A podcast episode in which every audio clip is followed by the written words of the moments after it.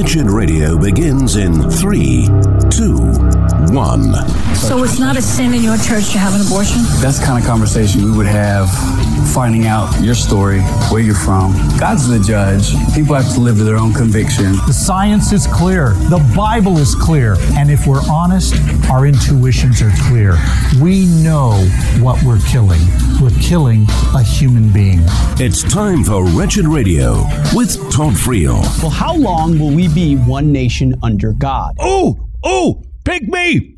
Pick me, Mr. Horshack. Wait, that's not right. This is Wretched Radio. That is the voice of Pete Hegseth. Only if you get up at the crack of dawn and watch Fox News, which you probably do because you're an evangelical. He is a co host of the morning program, sitting in the big chair for Jesse Watters, aka Bill O'Reilly knockoff. Have you noticed the similarities? He does a bang up impersonation of his former boss, the gestures, the phrasing, the look, the posture. He was somewhere and sitting in Jesse Watters' prime time chair is Pete Hegseth. He sought to answer a very big question. How long are we going to be one nation under God? No doubt this was inspired or it was a reaction to the Pew study, a big religious study that was done last week, week before we talked about it, where they were guesstimating based on the current trends when will Christianity ultimately go, pfft, which is the sound a world religion makes when it's no longer the majority position. 2070 is the prediction. This raises an awful lot of questions, doesn't it? Because you and I know what it seems that liberal folks don't quite ponder, and that is a culture must have, you know, a culture. And there will be some sort of religious system that determines the morality, the values, and the direction of a nation. The only question is whose religion is it going to be? Historically, in America, whether folks like it or not, Protestant Christianity was the majority religion. It's waning quickly. And that means somebody is going to try to sit in the chair that Protestant Christianity once used to occupy. They want to tell us what to believe, think, do, say. And they are more than happy to kick God off of his throne, put themselves there, and have their value system mandated and dictated on our culture. Aren't we seeing that right now with big tech alone? Let's give a listen to Pete Hegseth and see if we, as Protestant Christians, can noodle through what are we to do now that it appears that America is no longer going to be a air quote Christian nation? An alarming study by Pew Research found that Christianity could possibly become a minority religion in the United States as early as 2045. Look at these numbers. In the 1990s, 90% of adults identified as Christians. Then in 2007, it dropped to 78%. And most recently, only 64% say they are Christian. Our nation's faith is diminishing at an alarming rate. Our nation's faith. Now, we've got to look at that sentence and dissect it rightly. Otherwise, we could be considered, a gasp, a Christian nationalist. The nation's faith is waning. We know, as born again believers, that a nation isn't all a religion that a nation isn't filled with people who all confess the same statement of faith. Instead, we believe an individual is born again individually, and then he is brought not into a nation, but into the kingdom of God. Having said that, and I think this is where we're kind of getting clobbered these days, historically, and I don't think we should be apologizing for this, never with the guilt that they try to heap on us for this here's the reality. This nation was predominantly not exclusively but predominantly influenced by christian values and thinking. Does that make it a christian nation? Does that mean the faith of the nation is christian? And the answer is no but it does mean historically that we have been the dominant religion. The question is why I believe we have only ourselves to blame. Let's hear it, Pete. I often hear parents and grandparents say, I worked hard so that my kids would live better than I did and have what I didn't have. The World War II generation rightfully said, We fought a world war so that our kids wouldn't have to, so their kids could live in peace and prosperity. Previous generations of Americans did a great job passing along peace, prosperity, leisure, entertainment, and progress in medicine, science, and technology. They passed those to their posterity. But along the way, previous generations passed along all of the wants of the world and not enough of the needs. Who is this guy? That is a most excellent commentary. Pete Hegseth sitting in for Jesse Watters, identifying the root problem, and that is our kids aren't believing. Our grandkids certainly aren't believing. We've worked hard to make sure that this is a better planet than the one that we inherited. We worked hard to make sure that our kids could have stuff and enjoy a relatively pain free life. Have we spent as much time, energy, and dare I say, money in passing down our faith? They took for granted the main ingredient that underwrites all of those worldly advancements, and that's faith. Faith in something greater than ourselves. Okay, this is he's he's actually in quite deep, no pun intended, waters. He is recognizing that the foundation of the activities of a country are grounded in what they believe about God. Good on him. He's not using theological jingoism, but he is clearly getting to a big problem in this country. Where do our values come from? What motivates us to make this world a better place? The belief that God is the architect of our good fortune and the bedrock of our blessings. Nothing else matters or even makes sense without a sincere reckoning with our Creator. Excellent. It's the single most important thing I can teach my kids, and you, yours. Somewhere along the line, we stopped prioritizing Christianity in our homes and within our families. We took it for granted. I know I did for far too long. The question is why and who's to blame? There are tons of parents who are doing a bang up job raising up their kids to love Jesus, to obey Him and Him alone. Hmm, there's lots of that going on, but we do see a cultural shift. And I think that you can look at this is a generalization two realms. First, the church the church acquiescing to the second realm in view, which is the culture, the secular humanism, the desires and the wants and the whims of people to live any way that they want, the influence of philosophy, of bad religious systems, of using freedom of speech, freedom of religion to actually stifle freedom of speech and freedom of religion. Those are the two realms that I think you can point to and say, uh oh, it looks like they are the ones to blame. Our culture, because it was increasingly liberal and it demanded that we throw off the yoke of God. And the church said, okay, we'll get seeker sensitive for you. We'll water things down. And what have we discovered? It didn't work. The scientific evidence is in. The way that we have been training up evangelical children is an absolute bust.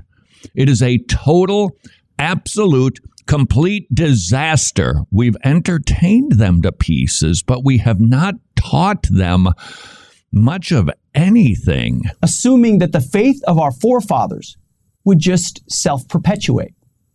So Christian schools shrunk, church attendance plummeted, prayer outright banned in public life.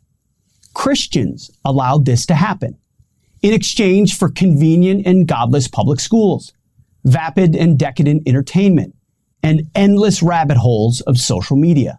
Wow. Is it possible like that we're like one of the churches in Revelation? That we loved the things of the world. And here's where it does get a little dicey. Working hard so your kids can have things, that is not a sin. It is a sin when it becomes an idol, or it is a sin when it comes at the expense of the more important thing.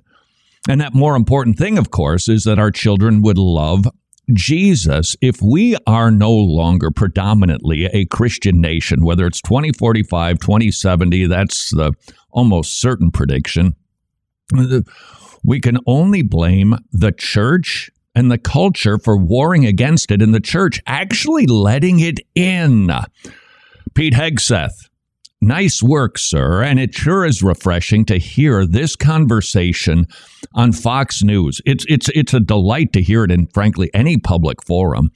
This is the big stuff right here. He's on to the granddaddy that while we squabble about politics, and there's plenty to squabble about, and it's worth some of our time, perhaps just maybe, thanks to Pew studies, we can do a little self examination and recognize, oh, Scoob, our, our nation is in trouble.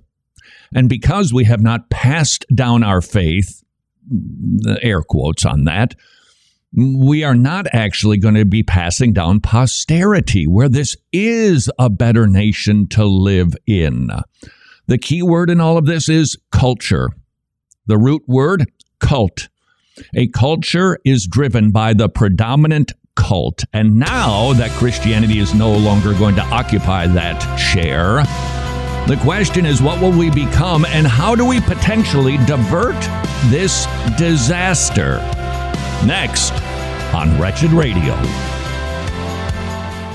Like the Pointer Sisters, I am so excited and I just can't hide it. The Masters Academy International is embarking on a bold new program to distribute Bibles internationally. There are oh so many wretched people who love to give to ministries who are giving out Bibles, and the Masters Academy International is going to start doing just that in the Philippines, but they don't want to give out just any Bible to just anybody. They're going to give away John MacArthur study Bibles to Christians who cannot afford them in a local Bible teaching church. Can you imagine the impact? How much do you love your MacArthur Study Bible? For $25, you could put a Bible into the hands of a believer in the Philippines. I'll do the math, it's not tricky. Four Bibles, $100. Maybe you could commit to giving a Bible a month to a believer in the Philippines. Please visit wretched.org slash Bible, wretched.org slash Bible to join the Masters Academy International.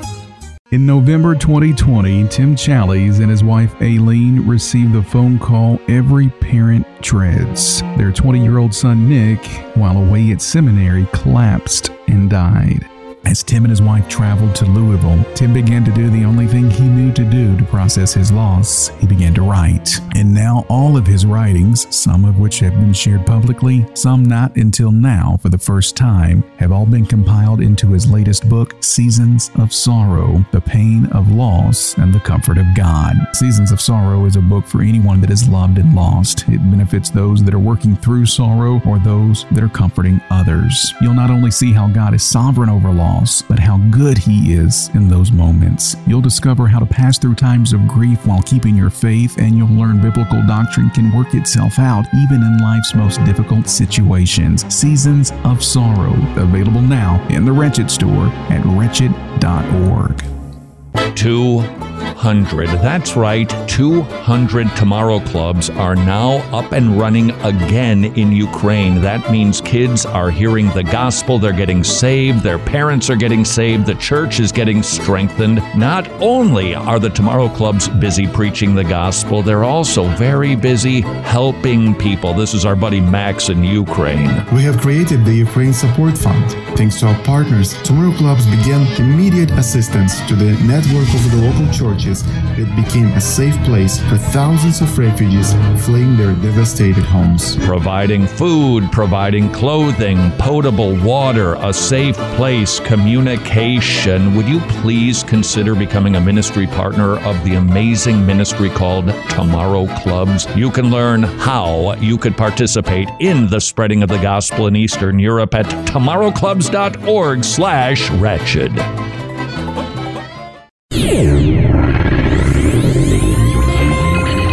Know your church fathers.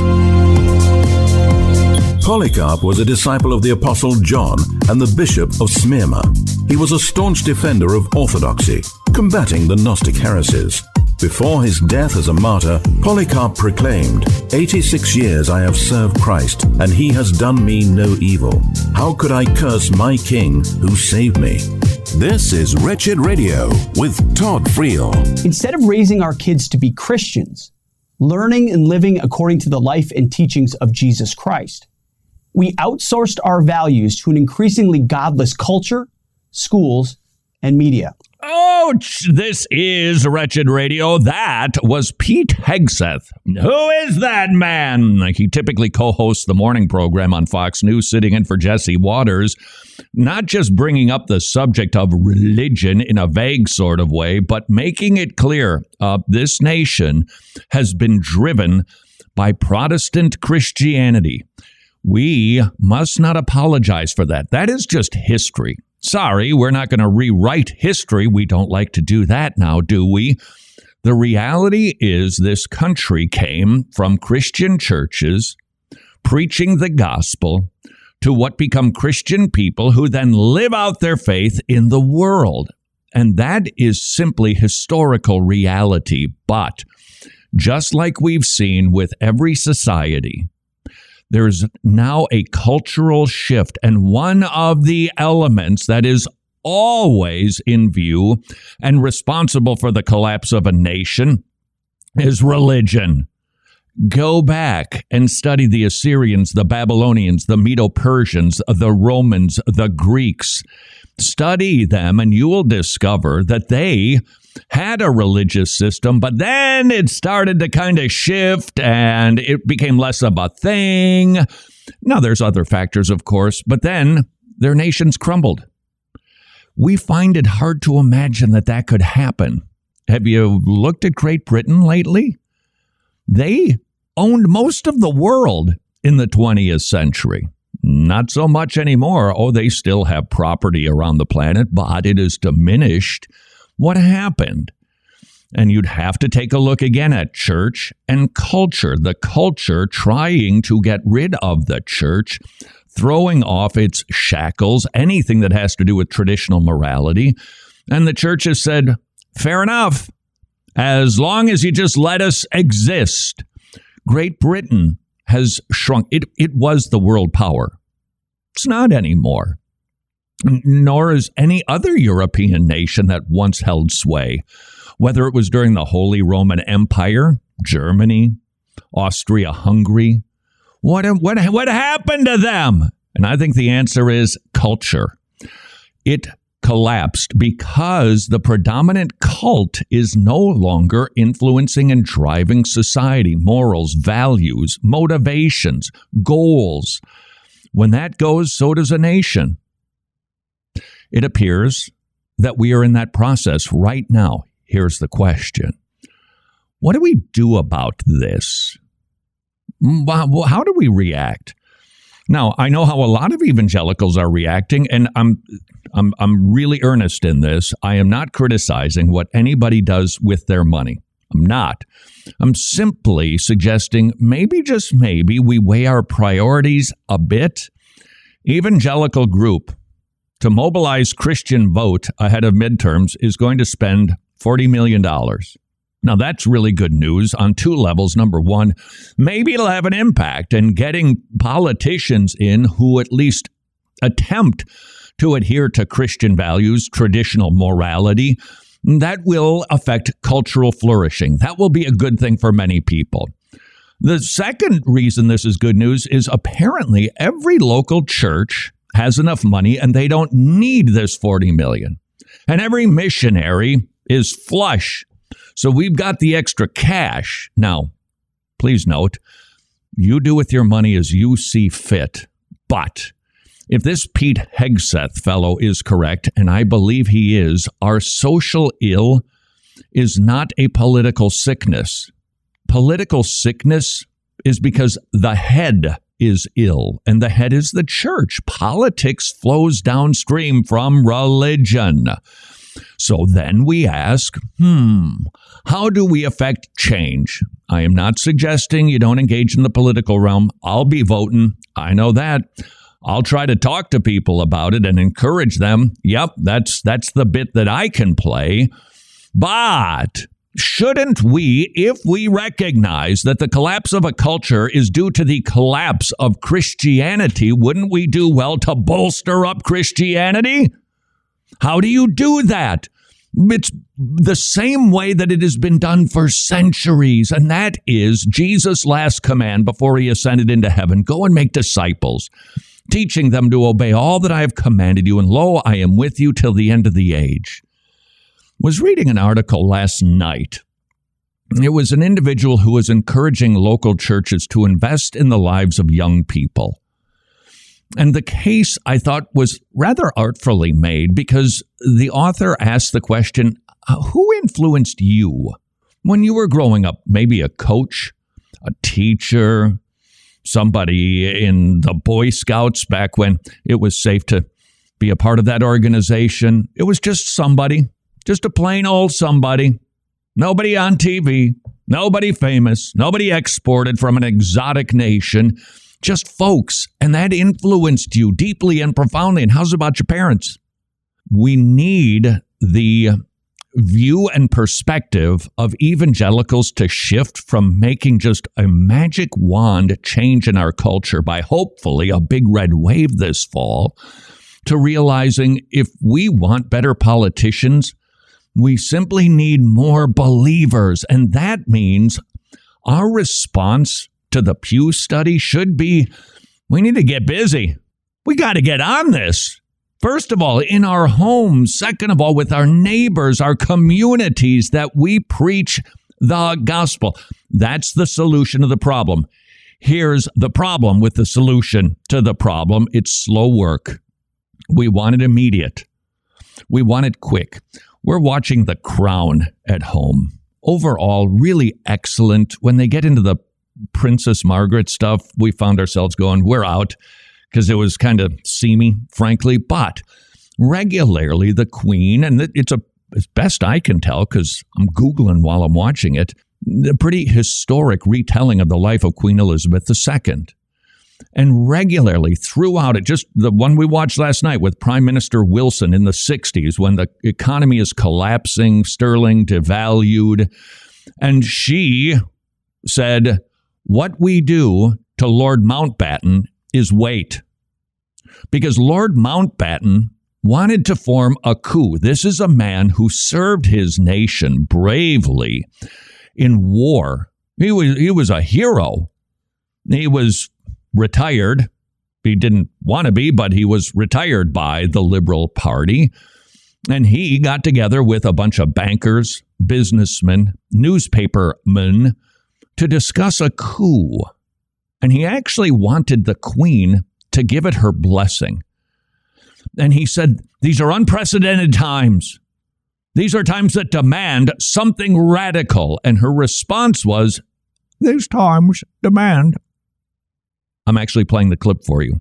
These times demand that we do nothing, but we wait and we go about our roles and we simply wait for the people to vote in somebody who is better.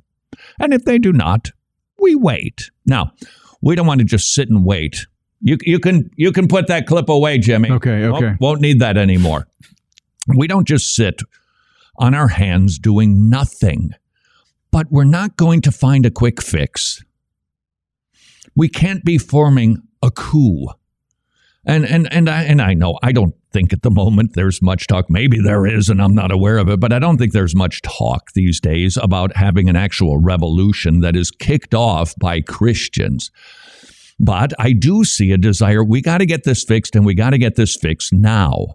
Because if we don't get the right people in this fall, then it's going to be two more years of terrible economy, etc. And uh, to a degree, I agree with that and we should be voting. Please make sure you're registered to vote. And if you're in Georgia, make sure you're registered to vote at least seven times. saying there? Do your bit, but it ain't going to fix the problem. A culture is created by a cult, and not in a Jim Jones kind of way, by a religious system. And that means it's a slow movement. That means that it requires a lot of tilling. it means that you and I are going to have to be patient. We're going to have to be like the queen. We're going to have to have the long view and understand our role and our job is not the building of a nation. It's the building of the kingdom of Jesus Christ. And if we take our eye off of that, please note nowhere in this diatribe have I suggested you don't vote, you don't get involved in politics, and you can give money to whatever you want to. That is between you and God, as long as you've already taken care of your local church. I, I, I, I, I, I think that um, I might t- want to take this one back. But if your gifts are going to PACs and not your local church, I think you need to rethink that. Give to your local church. You got extra, then you spend it whatever way that you choose. Please make sure you are taking care of your local church first. And let us consider how you and I might see what is happening and respond biblically to the collapse of a civilization. This is Wretched Radio. Wretched Radio, and I'm Jimmy Hicks. Apparently, it's not enough for transgender activists to control how you speak about their pronouns. Now, they want to control your bathroom habits as well. That new revelation surfaced after men attending a recent American Political Science Association conference were asked to refrain from using urinals, quote, out of respect for others, and others meaning, quote, trans men. So women dressed up as men because they may be triggered, offended, or disturbed because they can't perform the nature call in question standing up, which means they're not men. Tennessee Senator Marsha Blackburn and Tennessee Governor Bill Lee are calling for an investigation into Vanderbilt University Medical Center following allegations that it's been performing body mutilation surgeries on teenagers suffering from gender dysphoria. Blackburn raised concerns about the reports of youth being given puberty blockers and cross sex hormones that can lead to sterilization, also saying she was, quote, shocked by the content in Vanderbilt University Medical Center videos that were released in a tweet earlier this week. Governor Lee called for an investigation into the university's pediatric clinic, noting that it raises serious moral, ethical, and legal concerns. And now let's jump to the extreme opposite and go to the city of Chicago, where a new ordinance was passed earlier this week that declares the Windy City a sanctuary for bodily autonomy. It forbids government agencies and staff from helping other states enforce their abortion laws or laws against the genital and chemical mutilation of children. So basically, it's the exact opposite of what I just told you about the state of Tennessee. And that's the difference in leadership with morals. Well, a diversity and inclusion training by the United States Air Force Academy in Colorado is instructing cadets to use words that include all genders and refrain from saying things like mom or dad. That's actually true. The slide presentation titled Diversity and Inclusion What It Is and Why We Care and What We Can Do was obtained by Fox News and advises cadets to use person centered and gender neutral language when describing individuals. So instead of saying mom or dad, say, How's your parent or your caregiver? What a world, what a world. And here's some inconsistency from NBC. Researchers in Brit- Britain wanted to know if babies in the womb react when the mom ingests a flavor of food. So the left is a, a baby in its resting state. And then on the right, you see how he smiles 20 Yeah. minutes? The mom ate some carrots. Oh. So you just heard NBC's Today Show celebrating a new report that babies in the womb can react to flavor. But this is the same Today Show and the same Today Show hosts who love, celebrate, and promote abortion. Inconsistent much? More Wretched Radio is straight ahead. I'm Jimmy Hicks. Books of the Bible. 2 Timothy is Paul's last letter before his execution. He encourages Timothy to persevere amidst suffering. Paul had suffered for the sake of the gospel, but he also knew the beauty and power of the gospel. He charges Timothy to cling to and preach the gospel. When you face opposition, do not fear or be ashamed, but trust God and rely on His word. This is Wretched Radio with Todd Friel. You wouldn't think we need to talk about this again. This is Wretched Radio, Ligonier Ministries. Every other year, they survey the nation. What is the state of theology in America? And as we've heard, it's pretty abysmal. Evangelical understanding of the exclusivity of Jesus Christ, about half. Believing the Bible has mistakes, about half. Believing that other religions are valid, about half believing that Jesus was just a man. The st- it's just mind boggling statistics that evangelicals are so off theologically. But wait, there's more to this study. Gender identity is a matter of choice. Would you like to guess the number of evangelicals who said thumbs up to that in 2022? Jimmy, you will represent the tens and tens of people listening to this program. Okay. In 2020, it was 22% of evangelicals agreed gender identity is a matter of choice. 22%. What do you think it is two years later? 57%. Okay, you wrecked it. Why? Well, that's way high. Oh, I'm sorry. Did you say, oh, I'm sorry, I didn't hear it right. You said 37%. That's what I meant, yeah. That's a, for a third of evangelicals think that your mind can be over matter? That you can think what you are? 37%? Oofda. The Bible's condemnation of homosexual behavior doesn't apply today. 28% of evangelicals said, That's right, because that's just an old dusty book. We're current. We live in the present, and that means we know more than everybody who's ever lived ever. Gender identity is a matter of choice. Shocking statistic. Wait a second. Hold on. Gender identity is a matter of choice. I've got the exact same. Oh, this is this is from American adults. That's why it's 42% of American adults agree that gender identity is a matter of choice. 37% of evangelicals agree. So we're we're basically about the same as a godless culture. That is shocking. And that means, I'm afraid, this issue it does need to be discussed. Perhaps more pastor you are the man in charge of the sacred desk of your church. You determine what is preached. I'm simply suggesting that maybe you consider ratcheting it up just a bit on some of these tidal wave cultural issues. That might oh this is going to hurt to say that might actually mean oh a topical sermon on occasion or using your text rightly divided to speak on the subject. Not only this subject, but on every other. I, I know it, I know it. It's so distasteful, but we cannot assume and we can know that the world's influence, they're working hard to educate our kids. They tell us to not indoctrinate, and we now know the reason why. They want to do it. And if we're not talking to our kids about this, uh, then I think we're in big trouble. I'm trying to recall, oh, who was I reading? And it was a, a chastisement, chastisement that said, if your kids in your youth group don't feel comfortable enough to approach you and say, Hey, I'm kind of struggling with this thing, or Hey, I did this thing last night. Can we talk?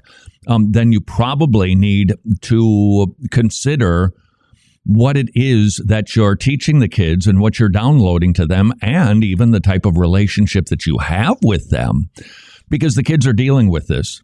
And if you homeschool, while it might be a slightly diminished amount of influence that they're receiving from the world, but it is not nothing. It is still gets to our kids and they're asking questions and they're confused. They're young. They're going through puberty and they need to be able to talk about this. And the church should be the one place that says, oh, we can absolutely talk about this because we're the only ones who know what is right and wrong. I know that's not very sensitive to our postmodern ears, but we've got the goods. Do our kids know that? Does our congregation know that? Do our people understand these issues? According to this survey from Ligonier, not so much. Rosaria Butterfield is a woman who is a professor at a university. She was also a practicing lesbian for a number of years. She done got saved, courtesy of a kind, patient pastor who continued to invite her into her their home. She got saved. She's a bright mind, and she's written a number of books now, at least two that I'm aware of, on the subject of LG, et cetera, et cetera, et cetera, et cetera, et cetera, et cetera. You need four et ceteras just to cover all of the different letters now that exist. Who knew gender was such a panoply? And she just wrote an article for blog.chosentruthovertribe.com. I reject the false teaching of revoice side B theology. This is getting not into the weeds. I think this is getting to a necessary place. If you're not familiar with revoice, Side B Theology, this is the organization that found its way in some PC America churches, giving seminars to talk about sexual issues. And they have indeed said some good things. We would agree with them that if you have a particular proclivity that is sinful, you can't act on it. Period. Doesn't matter what your preference is, you just can't do it. But they say, however, you can maintain those desires, just don't act on them. Furthermore, you can hang out with people who have those same proclivities so that you can have community. Just don't act on them. Rosaria Butterfield, I think, handles the subject quite nicely. Jimmy, I'm going to put on my new glasses. Ah, uh, yeah, I saw those in there. You got that? This yeah. Mrs. Carr sent these. What a kind thing to do. Uh-huh, because you're always looking for your glasses. You know what? This is the second time now somebody has has has offered an act of kindness like this. Oh uh, yeah. It was at your church on Saturday. Oh, really? everybody was eating Chick Fil A, but me. they, they brought Zaxby's for me. Yeah, they did. Okay, silly little thing, but it was like, oh, that was so encouraging. and this lovely family sending me, and look at that, scratch resistant 2.00 reader glasses. Now, if I can just get them out of their case, that would be a, a real benefit right now. Is it just me, or are they just making things harder to get at these days? Yeah. Well, I can't use them without breaking them, so here we go. I'll just hold it far away. Side B Christianity Revoice is tribal, not truthful. Instead of offering fundamental liberty in Christ, including redemption and change, Revoice theology denies the power of Christ's blood to sanctify his people such that they no longer are homosexual. Revoice theology is tribal in its use of Freudian anthropology. By the way, speaking of the crown and Sigmund Freud, if this is a historically accurate detail, the mother, Princess Anne, of the king who died about a year or two ago. I think he was ultimately crowned king. Did he get the title king? The prince of. Oh, I'm so sorry, my British friends, but the guy who just was married to Queen Elizabeth. I bet he'd love that. His mother apparently had been in and out of institutions and it was discovered by the press and they interviewed her. And in the interview what we saw whether it's accurate or not i don't know but the rest of the show seems to be she said she was treated by sigmund freud. Then the authors had the courtesy and the truthfulness to put these words into her mouth and he was not a nice man. No because he was a perv. We don't need sigmund freud's anthropology especially when it comes to personhood Revoice recording homosexuality as a morally neutral sexual orientation. It's not. It's not. We have feelings and desires. And Jesus made it clear. You got to stifle them, Edith. You want to mortify those sins, not live with them. The Bible records both feelings and practices as sinful acts if directed against God's commands.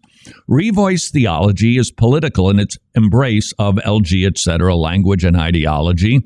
Revoice theology believes that homosexual orientation cannot be repented of.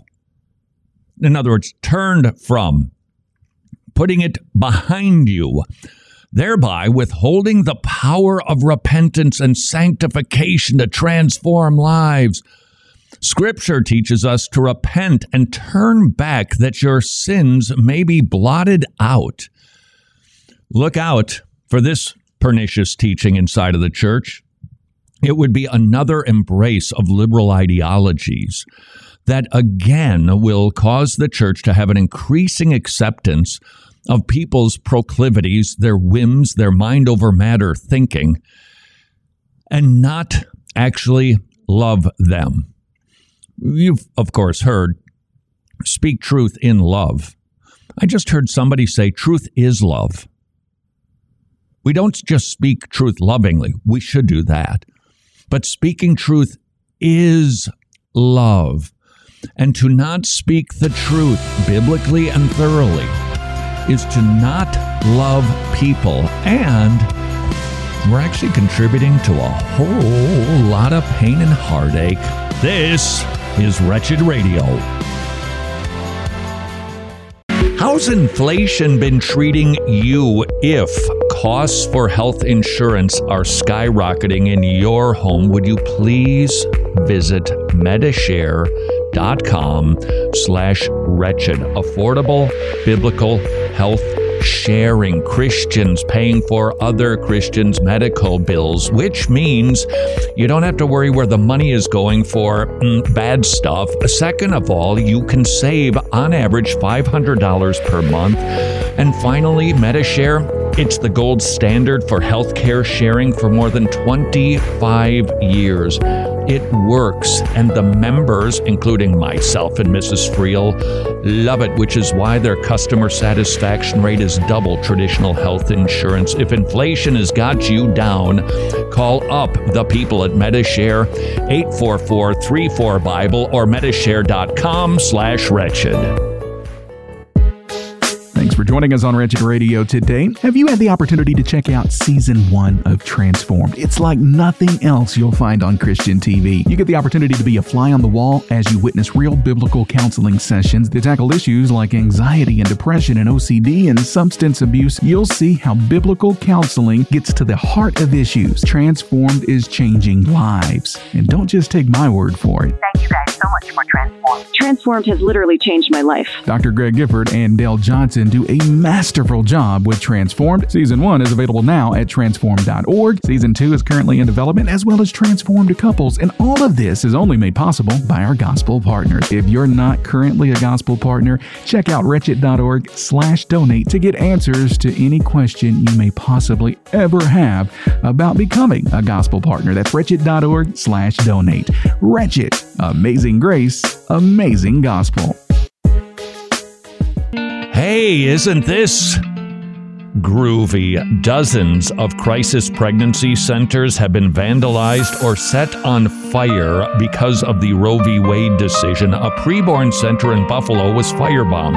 A preborn clinic in Gresham, Oregon was hit with an incendiary device. A preborn clinic in Miami vandalized, and they're receiving bomb threats. In other words, the battle for life is becoming a battle for life, and yet the preborn centers continue to open. Support organizations like Preborn and like your local pregnancy clinic that are unwaveringly and without fear opening again today offering free, loving, Christ centered alternatives to these young women. Be part of the solution.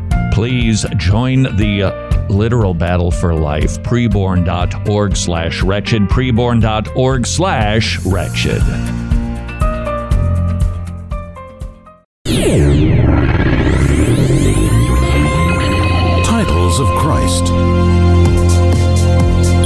Bible, Jesus is given many titles that teach us about who he is and what he has done. Jesus is called the physician. Jesus healed many physical ailments during his ministry on earth. When he comes again, he will put an end to death and disease and give us spiritual bodies to last for eternity. This is Wretched Radio with Todd Friel. Like I said, Prince Philip. This is Wretched Radio. Sorry, my British friends, that I don't remember the titles of your royalty. It's Prince Philip. I'm perplexed. Why wasn't he King Philip? If you're married to the Queen, don't you become the King? Because I know if you're a king and you marry a Goyle, she becomes the Queen. There's something sexist afoot in all of this. Gotta tell you. I looked it up. You did? I did. I was curious. Uh, had he been given the title of king, he would have outranked her. What, a king is greater than a queen? Apparently. And it was her lineage that was. What? Yeah. So he was never given the title. Well, I'm I'm not sure that I was wrong about that sexist sort of thing. exactly. I, I don't know that I'd call myself a fan of the monarchical system, but I do see there are oodles of benefits to it. When the upper echelons of society, dare I say, the upper class, when they're upper, upper, upper, the nation follows. They seek to follow them. And when you watch The Queen, it's it's really a fascinating series. Be careful because there's some stuff that I, I don't know how bad it got because we just turned it off before with the escapades of Princess Margaret. But it does a relatively decent job of showing the life of the Queen and how she grew into her role and how she was trying to keep the image of the queen up because she knew that culture would follow. And if you look at the images of people, how they dressed, the music that they listened to, it was higher. It was just better when it came to formalities, manners, considerations, politeness, how we do business. All of those things were indeed higher. Why? Because of the monarchical system. It, it also, I think, the manor house system was kind of like having a little royalty in every one of the territories because it buoyed, that's right, it buoyed the villages that were surrounding it. So I'm I'm kind of a, a fan of the system, with the exception of the divine right of kings. The episode that we watched two a few um, Billy Graham was in town. Nobody else in the palace seemed to dig the North Carolinian, but she did. Met with him two times. She did say something that I thought was fascinating and, well, wrong. She said it to Billy Graham, Mr. Graham. Once again, these are actual clips from The Crown. Mr. Graham, there is nobody between me and God. Because she is the head of the Church of England. And she was under the impression, therefore, that she's in first place when it comes to being near to God. That ain't right. You are near God. You are just as near to God as anybody. You cannot be nearer to God than you currently are. None of us can. Why? Because we are all positionally in the same place. You are in Christ. You get it all. You get all the benefits. You get all the access. You get all of the entrance to it. That is what it means to be a member of God's kingdom, that there is not a hierarchy in the faith. Now, there are roles, most certainly, but if you're a Christian, you're a Christ one, you're as Christian as Jimmy. That's Probably not the best example I could use. Let's go to school, shall we? Okay, sorry. Apparently, I'm a bit transfixed on the crown. The episode that we did watch last night was in Wales. It was a mining town, and one of the, t- they called it a tip. It's where the coal was dumped. There were reports and there were letters that were written to the coal expert people that run that aspect of the British economy saying, hey, these things are dangerous. They're too big. They, they're, they're five times higher than they actually should be. What happened? It, one of them just came pouring down, and who took the main brunt of the force of basically a coal avalanche? The school. I believe it was about 120 children out of 140 people died. It was a tragedy. Oof. Let's go to school in the U.S., shall we? Starting in the mid 19th century, the United States began to establish universal compulsory education. The thinking was it's better for society if all of the kids are educated. We will all benefit from being smarter. One person, Horace Mann, the first state secretary of education, forged this commitment. This is a societal pact. You and I just assume schools, well, yeah, they're schools. Well, it hasn't always been the case, as this history from the New York Times will reveal. Horace Mann came from Massachusetts, the birthplace of the common school in the 1600s, where schoolmasters were paid by taking up a collection from each group of households. Why? Because they had to be funded not through the government, but through the families. It also gave the families a great deal of interest in what was going on in the schools. And we, by the way, are also investing into those schools. Even if you don't have a kid, most likely, unless you're over like 62 and your county said you don't have to pay those school taxes anymore, we all pay tax. We all do have an interest in education. We should care what is going on in there. Horace Mann expanded that tradition. Crossed the state on horseback to visit every schoolhouse finding mostly neglected, drafty old wrecks. So he championed schools as the crucible of democracy. Well, I would say religion, but schools can help. Following Thomas Jefferson, citizens cannot sustain both ignorance and freedom. How did it get paid for? Hello, taxes. By the early 20th century, all states had free primary schools underwritten by us that students were absolutely required to attend. This particular article in the New York Times, they they do spend a lot of time. It's fascinating to watch the balance of stories at the New York Times. Ton, tons of stuff on January 6th and Donald Trump these days, but they regularly visit education. They know how crucial that realm is. And if you control that realm, uh, I got to tell you, you're, you're going to win with your worldview eventually because you will have the children and they become adults and they have children. And after a number of generations, your ideology is accepted. From the New York Times, coronavirus pandemic effectively broke the social compact of universally compulsory schooling. And so the closures where the kids had to sit at home turned out to be an entirely big bust. They didn't learn anything. And parents would hire tutors for their kids. Others opted for private and religious schools that reopened sooner. Some had to leave their kids at home in the house or send them to work for wages while the school host doors were closed. And students left public schools at a record rate, and they're still leaving. That's not a bad thing, frankly. Wonderful, great Christian teachers in the public system, but the indoctrination that goes on, the sex ed, the books in the library, drag queen story time for kindergartners. Oof. Back to the New York Times article homeschooling is on the rise. Los Angeles said up to 50,000 students were absent on the first day of class this year. And that's kind of ground zero for liberal indoctrination. Now, the article continues to reveal the trend that you no doubt are experiencing these days inverted reality. Listen to this. The country has seemingly never had a harder time embracing a shared reality of believing in common values. Okay. The parents who are showing up at school boards yelling about critical race theory and pronouns are trying to get public schools to bend history, reality, and values to their liking. oh, man. That is exactly reverse. That's what that statement is. It is entirely backwards. We no, we don't want this stuff. CRT is new. Uh, pronouns, it's new.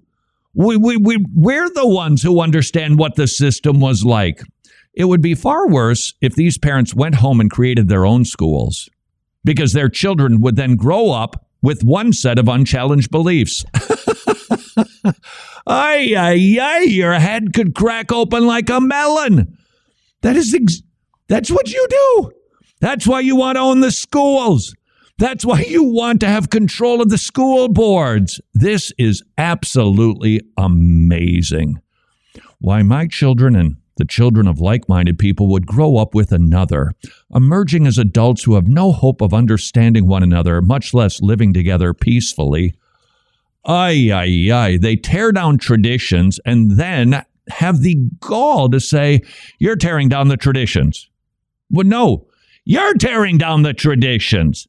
But this inverted reality society that we live in these days, let's keep going to school, shall we? UCLA is launching a website to attack, to track attacks on critical race theory.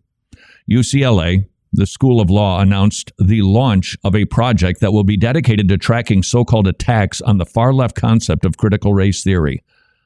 Um, that is trying to control speech. And you know what UCLA would say? You're trying to control the speech. No, I make you bonkers. Allowing users to view a database at any time the concept is criticized at the local, state, and federal levels. and they accuse us of uh, trying to undermine democracy. Staggering. Until tomorrow, go serve your king.